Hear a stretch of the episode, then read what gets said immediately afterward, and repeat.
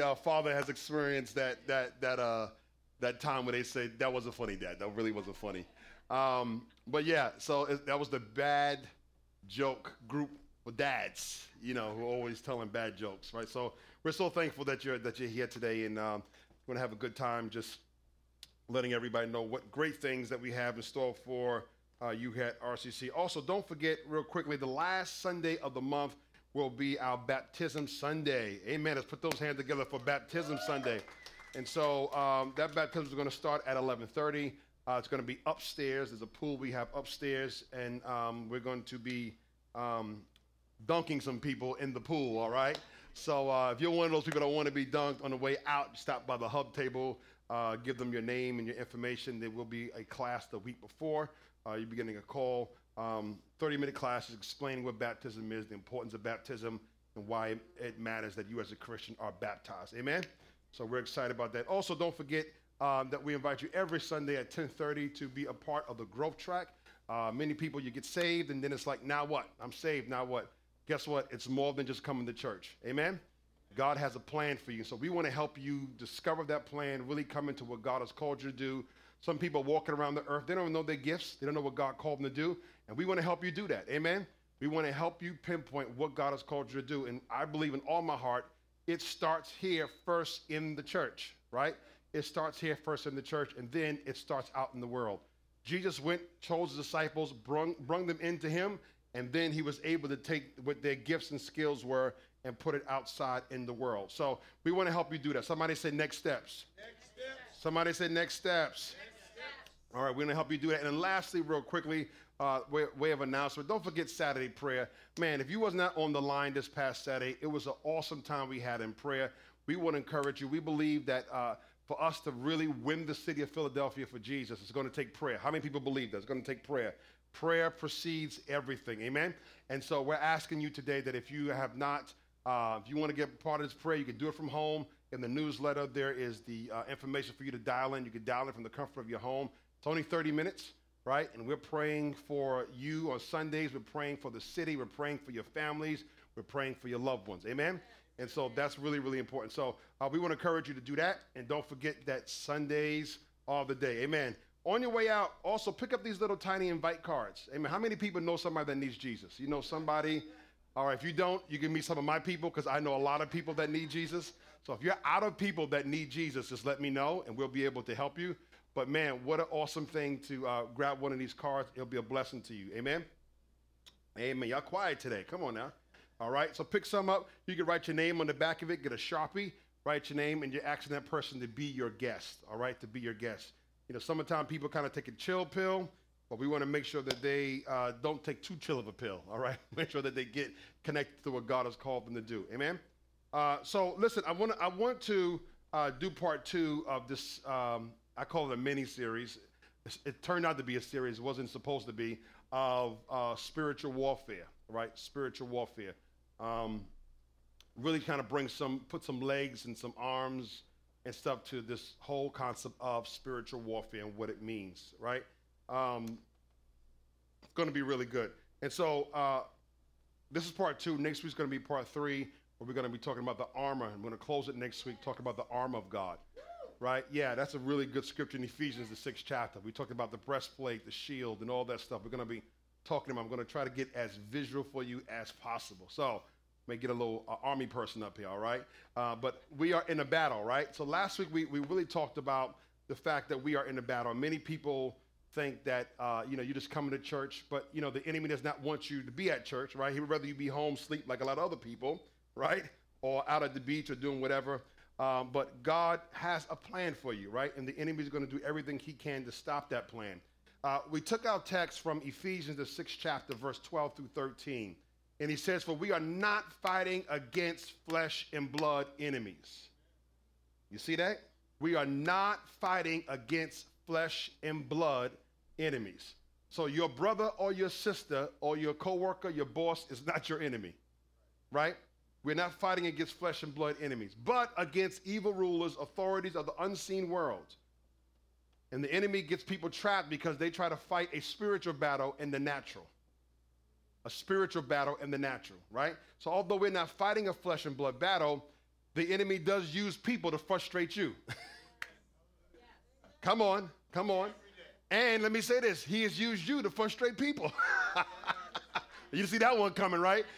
Yeah, he sure uses people against me, and he's used you to frustrate other people, right?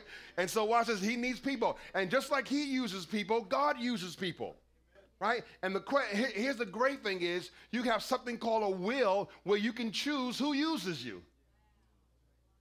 right? You choose that. You don't have to be used by the enemy. You can be used by God, right? And we're going to talk about that. So after mighty powers in the dark world and against evil spirits, the Bible says, the heavenly places, therefore, here it is, here it is. He knows there's a battle, and he says, therefore, put on every piece of God's armor. You cannot go to the battlefield naked. Imagine a man in the battlefield, and he goes out with nothing, no, no anything, no gun, no helmet, no nothing. He goes out naked thinking he's going to win. He's not going to win that battle. Right? But we're in a spiritual battle, and many of us enter this battle naked. No prayer, no worship, no nothing. And God's saying, how do you, you can't get mad at him when he's given you. He says, but guess what? I've given it to you, but you got to put it on. Come on, do you see that? It says, put on every piece of God's armor, which means that it's not automatically on you. You have to put it on. Come on, you can't just stand there and automatically pray. You have to pray. You have to do the work. Come on, somebody. So the enemy's messing with your family. You got to do the work. You got to pray. You got to bind. You got to loose. You got to take authority over the enemy in your life. Amen? Come on. Amen. Verse thirteen, therefore, put on every piece of God's armor. Why? So that you will be able to resist the enemy in the time of evil. That's some good stuff right there. How do I win, Pastor? He tells you right there in verse thirteen. Put on that armor, so that you can resist the enemy, and then after the battle, you will still be standing firm. Man, that's the good stuff right there. You will still be standing firm. How many people want to win this battle? You don't want to lose. Come on. And so I want to give you every tool necessary for you to win on today. I love this quote here by Tony Evans. Take a picture of it if you want. He defines spiritual warfare. Spiritual warfare is the cosmic conflict waging, waged in the invisible. Right? Spiritual realm, but simultaneously flesh out in the physical, physical, visible, sorry, visible physical realm. To put it another way, the root of the war, of the war are clearly seen and felt. So it happens in the spiritual realm, but you see the effects in the earthly realm. Make sense? Right? That's not hard to believe because people think of things before they act out things. Right? You think of things first before you act out things. And so therefore, when we talk about what you're thinking about, that person that acted that thing out didn't just act it out. There was something going on in the invisible.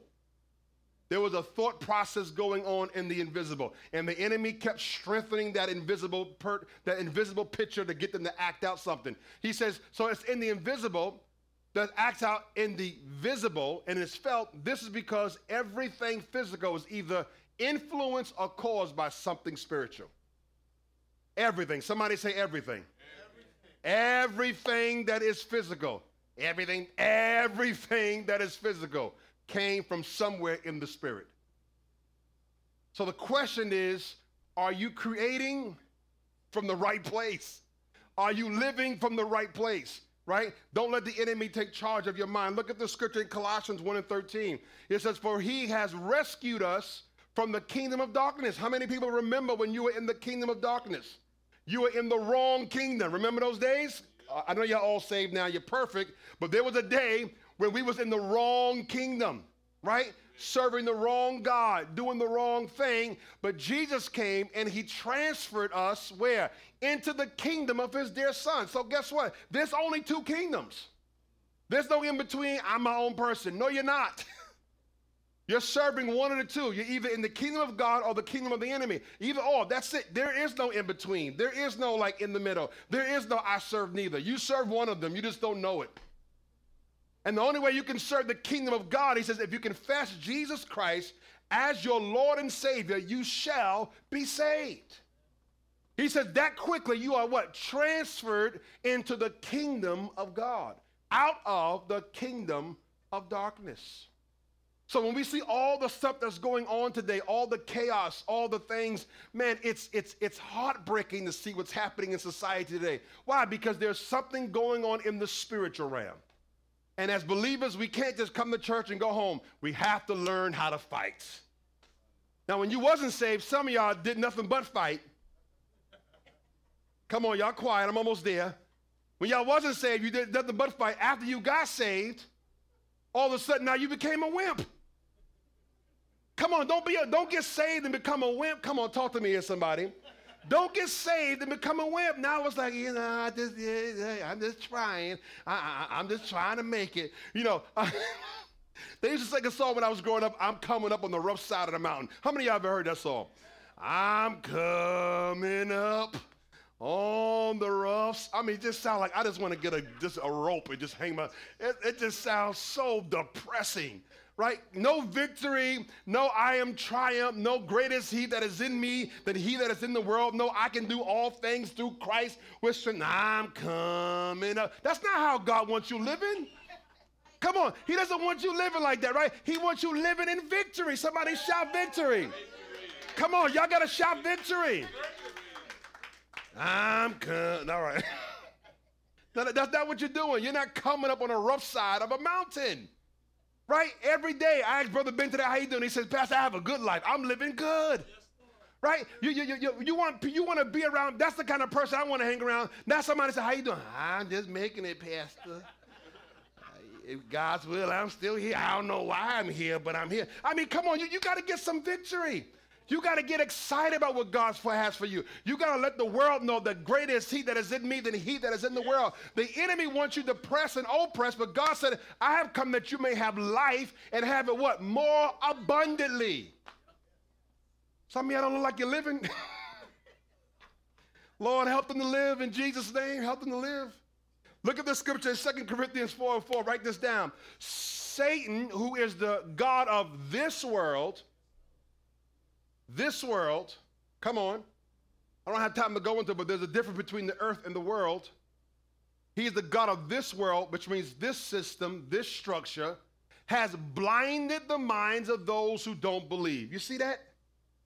He has blinded the eyes of the mind. I, I love it because when we talk about your mind being blind, it equals to your eyes being blind. There are people whose minds just don't get it. And it's not that they're slow. They're people who graduate from Ivy League colleges who, whose minds are blinded. It's a spiritual thing. Y'all hearing me here, somebody? It's spiritual blindness. It's a spirit. They can't see. It's a demonic blindness that's over their eyes. And God will save you who is close to them to pray the blindness off of their eyes. Somebody prayed for you. Somebody prayed you into the kingdom. Come on. Somebody didn't stop calling on you. You may not even know who that person is. But their true intercessors can pick up people's names that they never met and pray and intercede for them. Come on. This time the God will put a city in my heart. I pray for a city that I probably, I've never been to, don't plan on going to, but there's something going on that God will put in my spirit to pray for that city. True spiritual intercessors can pick up people in the spirit they never met and pray and intercede. Somebody's praying for you. And if you don't know that person, guess what? The Bible says that Jesus is also praying for you. Now, who better than Jesus? I mean, I, I, I believe I can get a prayer through, but I, Jesus can get a prayer through. Come on, somebody. And he says he's praying. He's making intercession for you. So you can't fail. How can you fail with Jesus praying for you? I thought you'd be a little bit more excited about that. I thought you'd be a little bit more. Thank you so much. I'm glad you're here. I'm so glad you're here. So glad you're here. Watch this. It says, they are unable to see the glorious light. They can't see. Their minds are blind. They can't see the glorious light of the good news. No matter how much you tell them, the good news. But guess what? The Bible says, one plant, another water, God sends the increase. So it's not your job to get people saved. It's your job to present Jesus so they can re- make their own decision to receive Christ, right? I wish I had a magic wand to get everybody saved, right? Be saved, be saved, see, see, see, see. That'd be awesome. But that's not how this goes, right? You pray, you intercede for your loved ones. And before we leave today, we're going to be praying for our loved ones. They don't understand this message about the good, about the glory of Christ, who is exact likeness of God. So how many people have some blind loved ones? You have some blind loved ones. I have some blind loved ones, my gosh. And I'm praying that they get saved and they find who Jesus is, right? I got some coworkers who are just blind. I'm praying. I tell them about Jesus and they know I'm saved, and I'm sending them scriptures every now and then. And I'm praying, God saved them, right? They're blind, but God will use you to release that blind. So the enemy does not want you to be a vessel by God to take blindness off of people's eyes. So if he can keep you discouraged, he can stop you from doing what God's called you to do. That, that makes sense? If he can keep you discouraged, then he can stop you from doing what God has called you to do. So you have to be encouraged. Somebody say, be encouraged. Be encouraged. Look at somebody around you, say, be encouraged. Be encouraged. Somebody may feel heavy this week. Be encouraged. Right? David says, sometimes I have to encourage myself. Man, I've had many days, many days where I had to look in the mirror and encourage my own self. All the people I know, nobody nobody picked me up. I couldn't find them. I had to get in the mirror and say, Andre, you going to make it, brother. Don't give up. Hang in there. Keep doing what God told you to do. It's going to get better. You got to be encouraged, because the enemy will use the weapon of discouragement to paralyze your movement. Gosh. The enemy will use the weapon of discouragement to paralyze your movements. The pressure is not of God. He wants you filled with joy. I love the scripture in Daniel. We're almost there. Can I have ten more minutes? You're almost, you're ready, you're good? He will defy. I love this because we know this, this, this, this story of Daniel. How many people heard of Daniel in the Bible? You heard of Daniel. Daniel, we all know Daniel in the lion's den, right? Daniel in the lion's den, he was in. But do you know why he got into the lion's den? Let's talk about that. That's where the revelation really is. How did Daniel end up in the lion's den? Uh, the Bible says that he was getting promoted. He was getting all these great things. He had found favor with the king, right? And then there were those magistrates, those who were around him who had position, they were uh, what we consider governors and people of high authority, senators, who were intimidated by his excellence and his promotion. And the Bible says in verse twenty-five, Uh, he will defy the Most High God and wear down. This is what the enemy comes to do. He looks to defy, and this, this is this is going to be powerful. The enemy looks to defy the Most High God and wear down the saints. How many people have you felt weary? If he can't stop you, he's trying to make you feel weary, right? You, you, you can't. Don't let him make you feel weary. With what? Persecution. He will try to change laws, morals, and customs. Take a picture of that scripture. That's a powerful scripture. I'm going to show you in Daniel how he tried to do this. We'll put this, put this to work. The Bible says that the enemy's job is to wear down the saints, right? I'm coming. That's you right there. We're, I'm coming up on the rough side. I'm just trying to make it. Come on. Wear down the saints, right? And then he looks, once he gets the church weary and tired, he looks to change laws, morals, and customs. Wow. The enemy is strategic. The enemy is strategic. This is what he does, right? Bible says, but he has given us, the believers, the power and authority. We are on the front line, church. God has planted R C C in Philadelphia to pray and to come against principalities. There's a drug problem in the city. There's prostitution in the city. There's crime in the city. The enemy is trying to redefine marriage, trying to redefine laws and all these things. But guess what? We are the front line. Come on, somebody. We are the one that he is depending on to be the banner of truth and speak the word of God. But he can't do it if you're all weary and you're worn down. Sometimes you, you can be on vacation and still feel weary. Right? Look at your neighbor and say, don't get weary. Don't get weary. Come on, tell them, don't get weary. Don't get weary. Look at this scripture real quickly. Uh, Daniel chapter six. I'm going to go back. I'm going to come back to Corinthians. Daniel chapter six. Look, let's look at Daniel. Let's look at what happened with Daniel with this.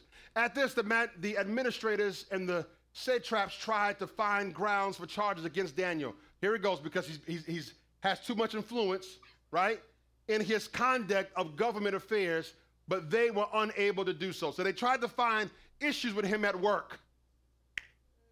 But they couldn't find any issues for him at work because he was a man of integrity. Right? Which means that warfare at your job is not uncommon. The Bible says they did it back in Daniel's day. So if he, he'll always look for ways to intimidate you and stop you. And the Bible says they tried to find something in how he conducted himself in the government affairs because he was in government at this time, and they couldn't find anything because everything he did, he did according to integrity and excellence. They could find no corruption in him. Man, can the enemy say that about you?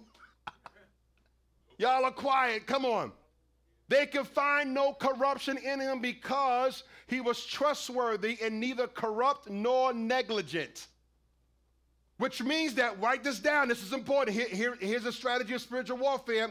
When the enemy comes against you, he will first look for weakness in you to use against you. I'm glad you're here, Pastor Rick, because everybody else is like, yawning, you know, come on, come on. He will look for stuff in your character to use as a door opener first. So the first thing they did was they looked for something within Daniel's own behavior. James said this. He said that when you are tempted, don't say you are tempted of God, because God does not tempt you with evil, but you are tempted when you are drawn away by your own lusts and desires. Amen. So what temptation is not God tempting you. You can only be, be tempted by something that's going on on the inside. Temptation is a sign of things you need to clean up in the house. Come on, y'all are quiet. Come on, y'all are quiet. Y'all quiet. That's a sign of things that's going on in the house. If there's something that's tempting you that should not be tempting you, that's God saying, hey, you got you got to work on that, because that, that shouldn't be bothering you right now. That shouldn't, that shouldn't, you got, you got, you got to work on it. You got to get rid of that. Right? So the first thing they did was try to find something that was in his character, in his ways, in his behavior to use against him, but they could find no corruption in him. I pray, God, they can say that about me one day. I'm working on that. I'm working on that. Working on that.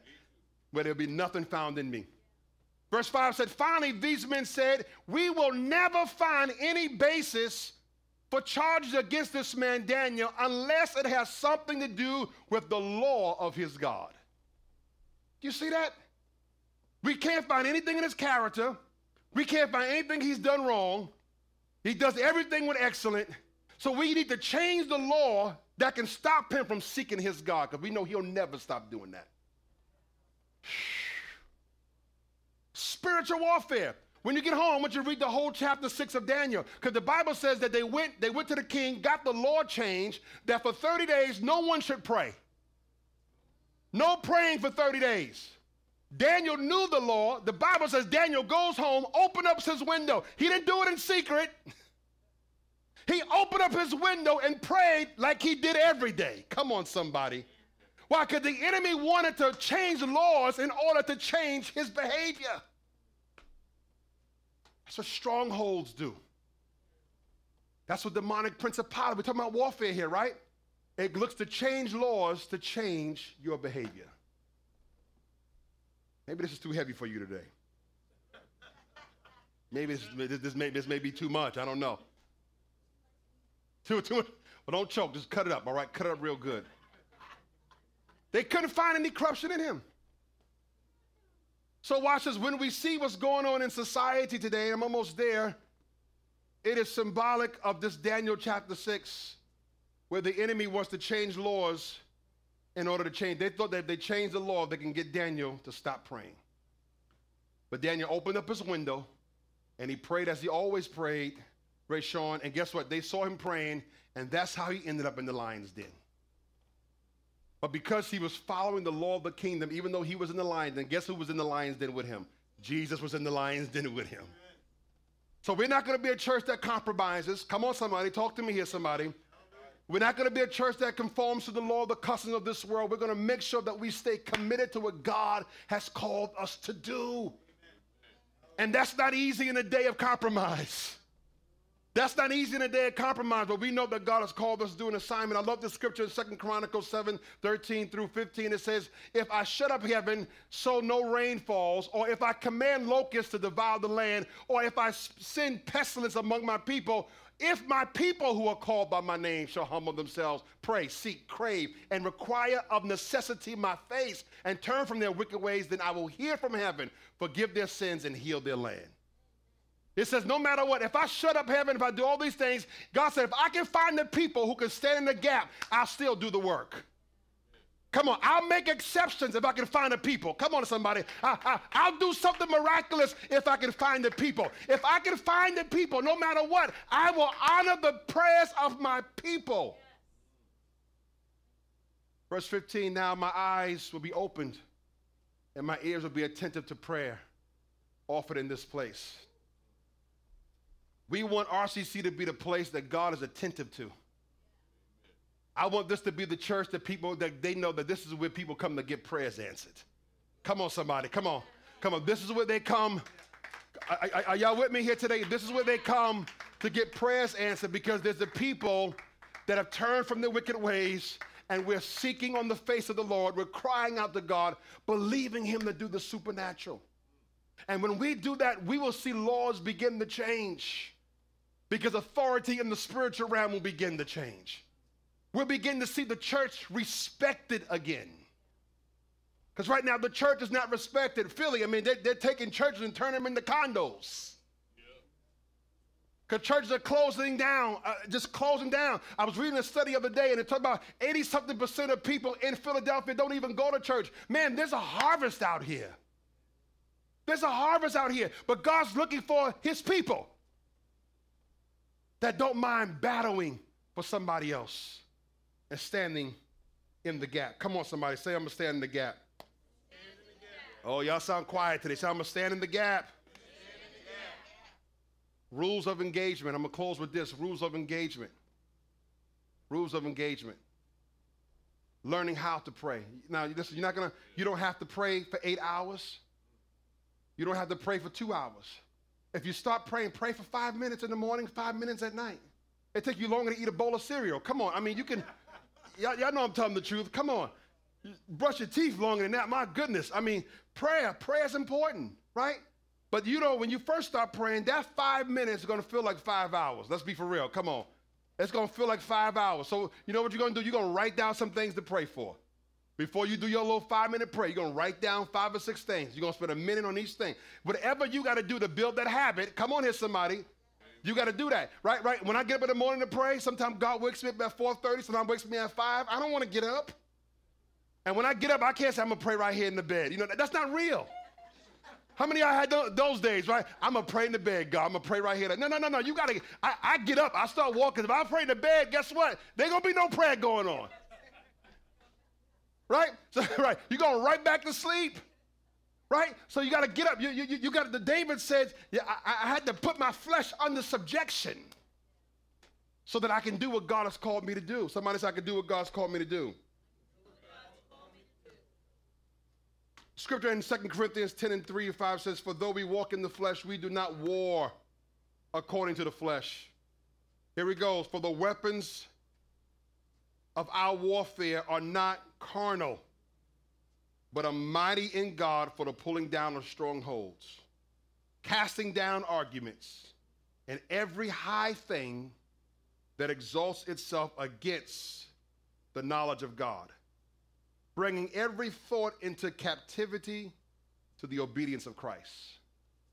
The battle starts here in the mind. The battle starts here in the mind. This last scripture, this last definition I want to give, I want you to write this down, what a stronghold is. It is a place dominated by a particular group or characteristic. A place dominated by a particular group or characteristics. If you think that you just, you're not in the battle, you're sadly mistaken. We are in a battle, and God has given you weapons. He's given you armor. This word is just not a book. It's a sword. Are you hearing me? It's a sword. When the enemy hears you spitting out this word, he gets intimidated by this. Come on, he gets intimidated by the word. He doesn't want you doing that. I'll have prayer in my house. I got my blessed oil. I'll anoint all, but my whole household gets anointed. We got to go back to the days of using blessed oil. When's the last time you used blessed oil in your house? We done shied away from using blessed oil. Come on. We, we, we don't do that anymore because we would say, oh, that, it don't take all that. Yes, it does. The Bible says that. If there's any sick among you, let him go to the elder. But he said you can also use oil and pray and anoint them. When David got anointed by the king Samuel, by the prophet Samuel, he poured oil on him. Right? And we're going to be teaching you how to use the power of blessed oil. Not cooking Crisco oil, some blessed oil. Right? Get that, that oil works. You start getting pain in your body, get that blessed oil. Pray for yourself. In the name of Jesus, I command this pain to leave my body right now in Jesus' name. The Bible says Paul would take cloths from his shirt and hand them out to people, and the anointing that was on his life got transferred to the cloth, and they would get healed when they got that cloth. We got to go back to doing the things that look foolish to the world, but that are wise to God. Come on, we're so busy on making sure we look right to the world and making sure they don't think we're crazy. I don't care if they think I'm crazy. Come on, somebody. I don't care if they don't like the message. We're going to stick to the message of Jesus Christ and him crucified and what he's called us to do. And we're going to be a church that is committed to prayer and changing the atmosphere over our city. But it's going to take commitment. It's going to take you knowing that you're not going to give up. It's going to take you stop singing, I'm coming up on the rough side of the mountain. It's not your song. You walk in victory. Come on here, somebody. You're not coming up on the rough side of the mountain. Come on, come on. You, you're going you, you're going to have some days that are going to be challenging. That's okay. You're human. It's normal. But guess what? Even the child, I mean, what could be more challenging than Daniel being thrown in a lion's den? When's the last time you got thrown into a lion's den? Okay, you don't have no challenging days compared to what Daniel did, because Daniel was committed to the word of God. And what I'm saying is that your life will change when you stay committed to the word of God. The enemy has strongholds all in your home and your money and your finances and your family, but you have authority over anything he can ever throw at you. You have power over it. Come on, you have power over it. Don't let the enemy intimidate you, but know who you are in God. I want you to put your Bibles down and stand to your feet quickly. Somebody say, I am... Somebody say, I am, I am the head, the head and not the tail. I am above, I am above and not beneath. I am rich, I am rich and not poor. I am healed, I am healed and not sick. not sick. I have power, I have power and authority, authority invested in me invested through in Jesus Christ. Jesus Christ. Come on, you got to believe that today. You got to believe that. You got to believe that.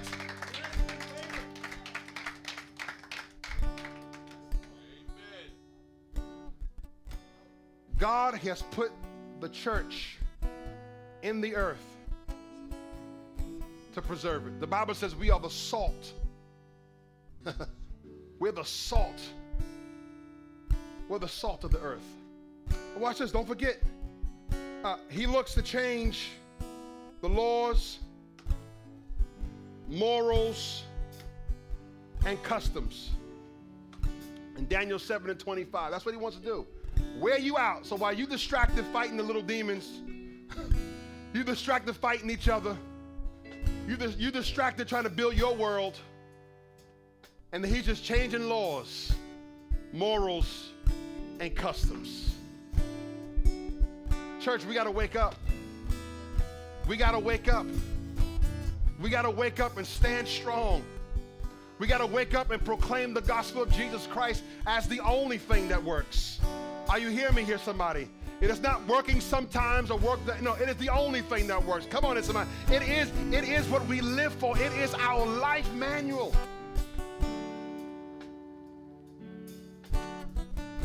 Don't let the enemy have the last say-so.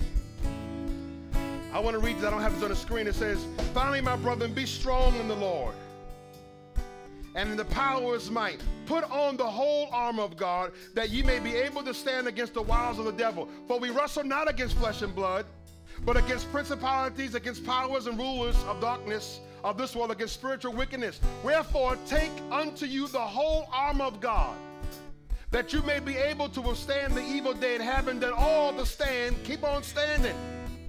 Stand therefore, having your loins girt about with truth, having on the breastplate of righteousness, your feet uh, shod with the preparation of the gospel of peace. Above all, taking the shield of faith, wherewith ye shall be able to quench all the fiery darts of the wicked, and take the helmet of salvation and the sword of the Spirit, which is the word of God, praying always with all prayers and supplications in the Spirit.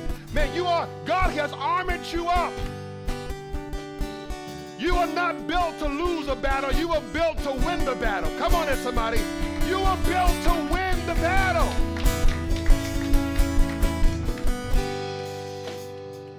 So I want you just real quick and just lift those hands up and just ask God to strengthen you for the battle. God, help me to be the head and not the tail. Don't let me be weak. God, you know my weaknesses. You know the part of my character that the enemy comes after to use for his glorification. But Father, I ask that you take anything that's not like you. Take it out of me, God.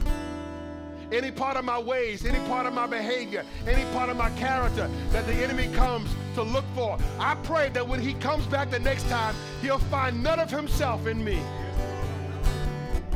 Come on, I find he find none of his ways in me, none of his character in me, none of his thoughts going through my mind, but only the things of the kingdom, only the things of God will he find in me. Come on, let's sit, talk to him for a minute. Come on. Come on, ask God to make you a warrior. Come on, no rough side of the mountains. He said, I've given you power to speak to the mountain and command the mountain. You're mountain movers, not mountain climbers. You are a mountain mover, not a mountain climber. Your days of climbing mountains are over. Your days of climbing mountains are over.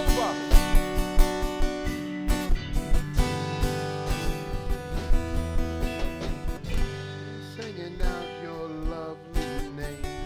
I'm giving you everything. You make my soul alive. You put your love. Come on, I'm, I'm singing out your lovely name. I'm giving you everything. You make my soul alive. You put come on, I'm singing out. Come on. I'm singing.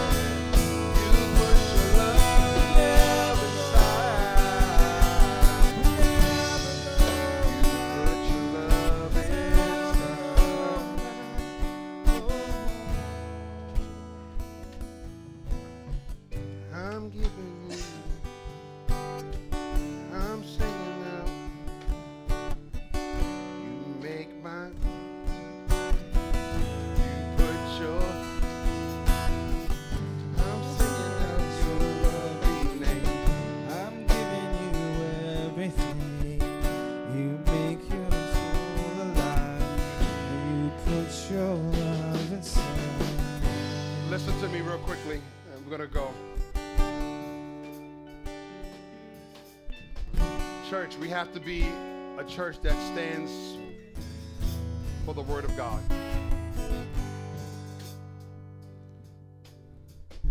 I was reading something. I'm trying to find a slide that I put up here on Alice Bailey. If you never heard of Alice Bailey, back in the early twentieth century, she worked with the United Nations and put a agenda together to stop the Christian church. You think about before in the I Love Lucy days, you didn't even see a husband and wife kissing on T V. Now you can't even watch T V. Come on, yeah, come on, don't, don't, come on. You know, back in the I Love Lucy days, they slept in separate beds in the same room.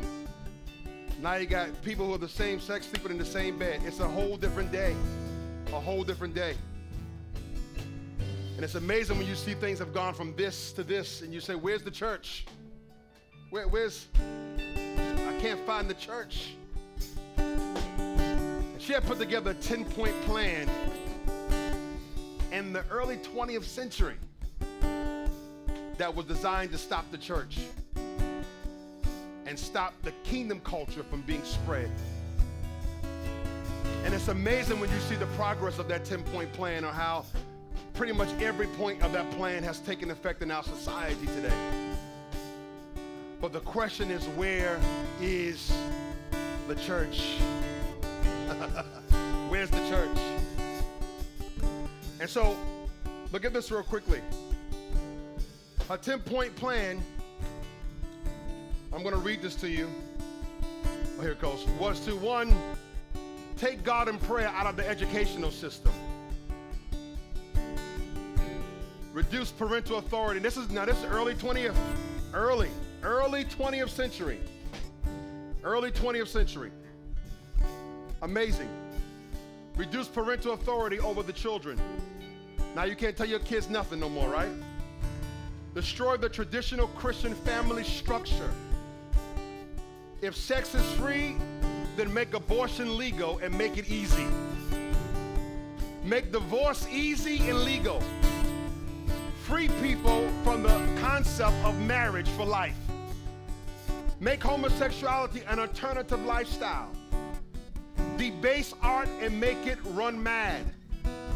Use media to promote and change mindsets. Create an interfaith movement, and that one's unique. Because if you're part of any religious organization outside of your church, they have this interfaith thing where it's like, you know, well, you can be Muslim, you can be Buddhist, we're all going to come together, we serve the same God. No, we don't. No, we don't. Every mayor in every city has an interfaith day where all the, the religions come together. That's not God, church. Last one, it says, get governments to make all these laws and get the church to endorse these changes. Early ninth, early twentieth century, this putting these ten-point plans were put into place. Because she believed that it takes seventy years in order to change a nation. seventy years, that was, that was her mindset, seventy years. And the question is, where is the church?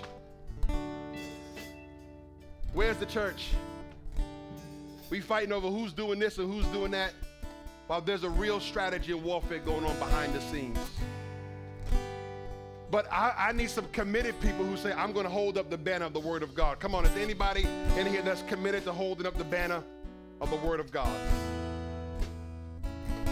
I want you to, this week, I want you to ask God what your assignment is in the kingdom. God, what's my assignment in the kingdom? Help me to be a part of the solution and not the problem. I remember when I first started studying and I saw that, I said, man, that was in the early nineteen hundreds. She's been, I think she's been dead since the forties. But her organization continues to push those ten points, push them through society. Because the enemy has a plan. But how many people know that God's plan is greater than his plan? Come on, does anybody know that? God's plan is greater. Father, we thank you for everyone that is here today as they have heard this word. Let this word not fall on deaf ears, but let it be rooted and grounded in good soil. In Jesus' name we pray. Amen. Amen. Real quickly before we go, I want you to get your seed in your hand. Get your seed in your hand. So when you pray this week, y'all gonna pray this week, right? Come on, need some prayer. Y'all gonna pray this week?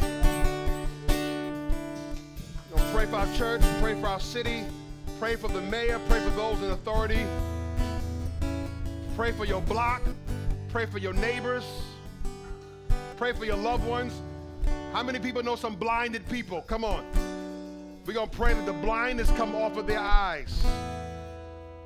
Next week, I'm going to be praying for the blindness of your loved ones to come off of their eyes. So I'm asking everyone this week, let's take one day this week where you're going to give up one meal, all right? So on Wednesday, now I know I know we eat four meals a day, five, however many meals you eat, but I'm asking you to skip one meal one day this week. Can you do that? All right, you're going to skip two? Okay, good. All right? two, all right. All right, skip a meal, and not because you want to lose weight, but because you're going to be praying, all right? So Wednesday's your day. I'm not going to eat breakfast, Pastor. I'm just going to skip breakfast. I want you to be prayerful that day. I want you to be prayerful. Because next week we're going to be praying for your loved ones that, that you've been praying. You've been praying, believing God, your neighbors, your friends, and it's seeming the blindness is on, on their eyes. We're going to pray that that blindness come off their eyes. How many people believe that God can remove that blindness? Come on. That God can remove that blindness. And they see things from a warped perspective. They got their own way, their own measure. And I always love it. Lower it down a little bit, guys. Bring it down a little bit. Bring the music down a little bit. I always love when people tell me, you know, what they believe and don't believe. I said, well, have you read the Bible cover to cover? I mean, I mean, if you if you want to debate with me, at least at least read the Bible that you're debating from. You know, and, and I always talk. I, I taught Bible school for almost uh, seven, eight years, Bible college. And I said, at least read the book before you want to come and tell me what's not real and what is real. Let me know where you're basing this from. Let's talk about this from cover to cover, right? Because the enemy who knows how to take give you give somebody a piece of something, and they build their whole argument around a piece of incorrect information. How many people know somebody like that, right? Right, that's a stronghold. But next week, we're going to be praying for those blinded loved ones. So I want you to come ready. We're going to be praying. We're going to pray, pray for those blinded loved ones, that that blindness will come off of their eyes. Father, we thank you for every seed that's been planted today. As they release seed, you release harvest. We give you praise, and we thank you for the blessing. In Jesus' name, amen. And don't forget, if you didn't give by envelope, you can give by app. This ministry does not, we don't have chicken dinners. We don't have